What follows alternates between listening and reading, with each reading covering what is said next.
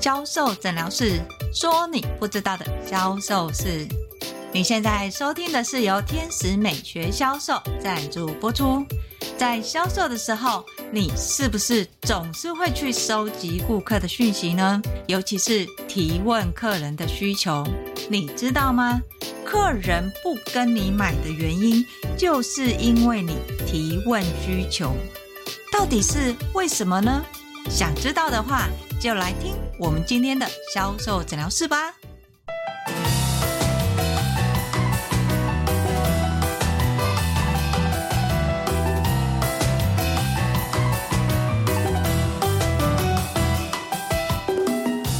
大家好，我是 Angel 老师。在销售的时候，什么最重要呢？知道客人的需求是什么。当你知道客人的需求是什么的时候，你才会知道要介绍什么商品，对吧？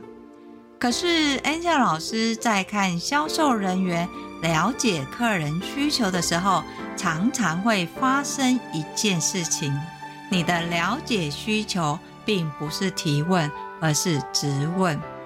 很多销售人员在面对客人的时候，客人跟你一点都还不熟，你就开始询问你有没有用过保养品啊？你都用哪一家的啊？为什么用这一家保养品啊？这家保养品你觉得哪里不好用啊？一堆的问题，客人为什么要回答你？通常比较心软的客人会回答销售人员的问题。但是到了第三个问题、第四个问题的时候，你就可以很明确的看见客人的脚开始往后移动，随时准备开溜了。对客人来说，为什么他要回答这些问题？他其实不清楚。但是客人很清楚的一点是，他觉得你要卖给他东西。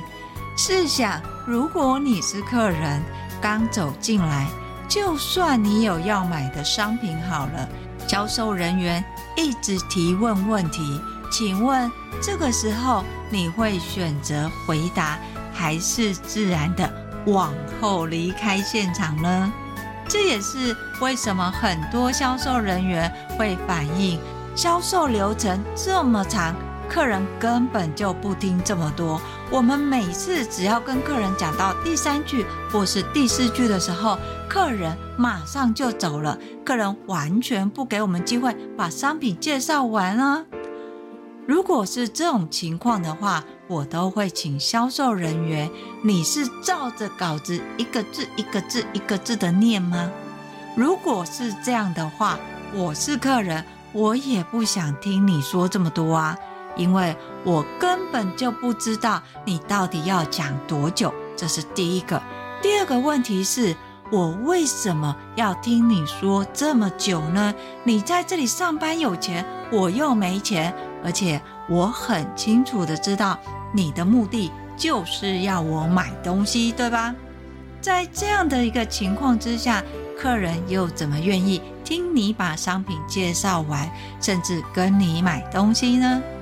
这也是我常常在跟销售人员说，你要了解客人的需求，提问很重要，没有错。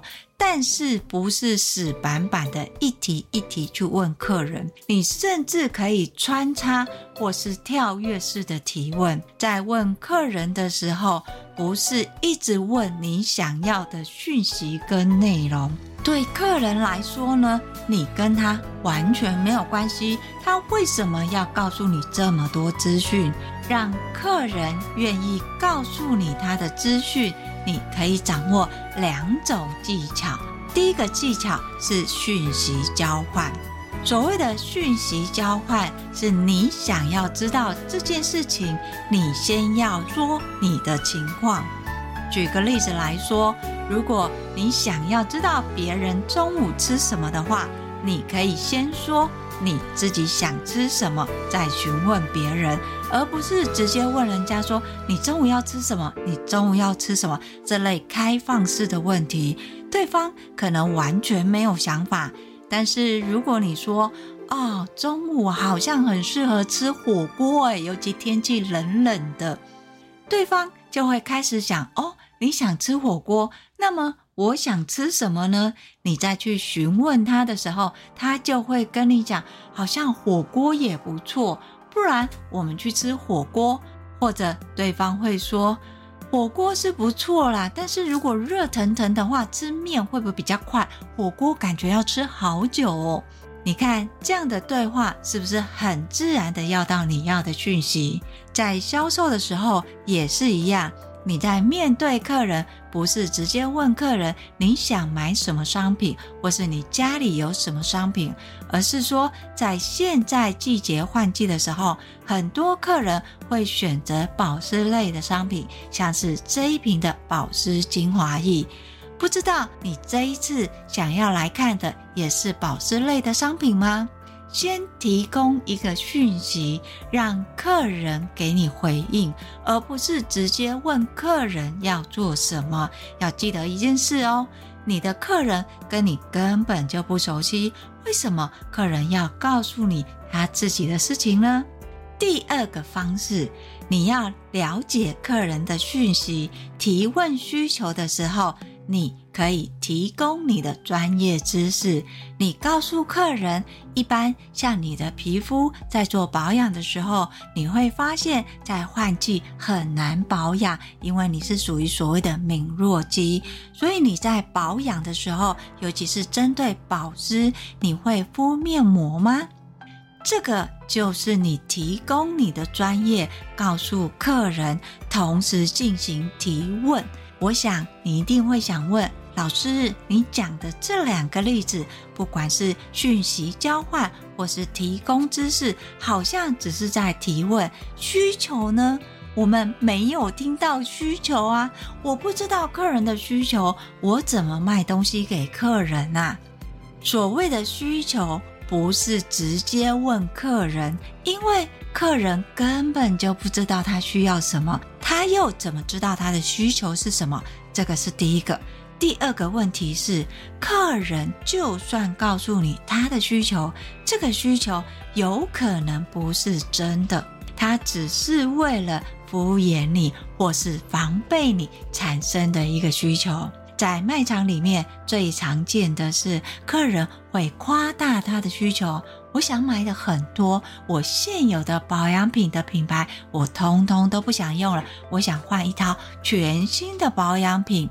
这种需求听起来好像很美好，但是事实上它却是不完全是对的。因为客人如果真的需要一套全新的保养品，他会先做功课，甚至于他有可能在之前已经买过其中的一两个商品。如果客人完全没有买过的同时，你想客人会告诉你他的需求是把他的保养品全部换掉吗？绝对不可能嘛！有一种情况是，客人可能给你方向，例如客人要买家具，他会告诉你他的需求是他想要有地中海风格的家具。哎，这个也是一个方向。当你知道客人的方向的时候，你就可以帮他介绍商品，对吧？但是这个的前提是客人有告诉你嘛，所以你在面对客人的时候，你同样可以用讯息交换跟提供知识去提问客人的需求。像在现在装潢的风格里面，有很多人会选择现在最流行的地中海风格，那你们家？目前的装潢是比较偏向乡村风格，还是比较自然派的风格呢？了解客人现有的状况之后，你就可以在更深入的提问需求。如果是乡村风格的话，有考虑要把现在的乡村风格调整成地中海风格吗？你看哦，这个就是提问需求，有考虑换成什么吗？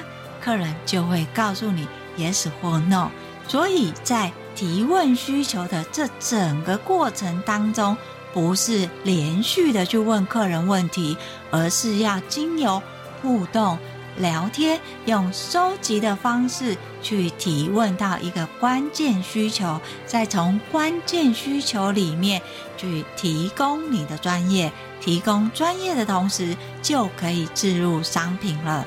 如果是 Angel 老师的学生的话，请你把销售流程的 SOP 拉出来，你会发现老师里面的 SOP 的整个话术里面都是穿插着。这几个元素去告诉你，在跟客人对话的时候，为什么说这句话？这句话的目的是要收集什么样的讯息？经由这样的讯息，你下面要连接的商品介绍才会有意义呀。我们多数看到在销售的 S O B 没有效的原因。不外乎是两个原因，一个原因是照着 SOP 的一个字一个步骤的照准去做，你忽略了在眼前的客人有可能是不同特质的客人，你忽略了客人听到这句话应该有的反应，你没有接客人给你的反应，在这样的情况之下，客人又为什么要去听你介绍商品呢？所以要记得哦，你的 SOP。工具有了，话术也有了，你就要善用它。要知道，在说的时候，你要用什么样的方式跟客人互动，尤其是了解需求这一块。你可以提问需求，但是不是质问需求。什么是质问呢？来想象一下，在警察局面对的可疑的嫌犯，会对他说什么？是不是说？你昨天在哪里？你跟谁在一起？你做了什么事情？在几点几分的时候你在干嘛？一连串的这些提问，它都不是提问，这个叫质问。所以，如果你跟客人的对话是按照 SOP 的话术，一句一句、一句一句、一句的问的时候，那个就是质问，而不是提问。所谓的提问，是你必须要看着客人的反应。承接客人的情绪之后，再给予回应。回应的同时，你可以做到两个方式：一个是讯息交换，另外一个是提供你的知识。在讯息交换跟提供知识的时候，你就可以创造提问需求。当你知道客人的需求是什么，介绍商品一点就不难了。好，说到这里，你是不是有一点懂？又不太懂呢。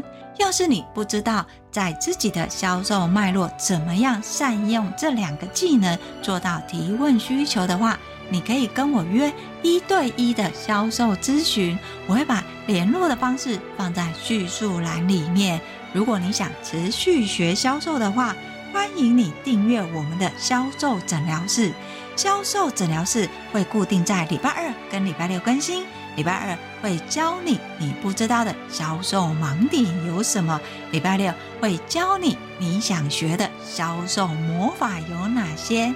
我是 Angel 老师，今天的销售诊疗室就分享到这里，我们下集见，拜拜。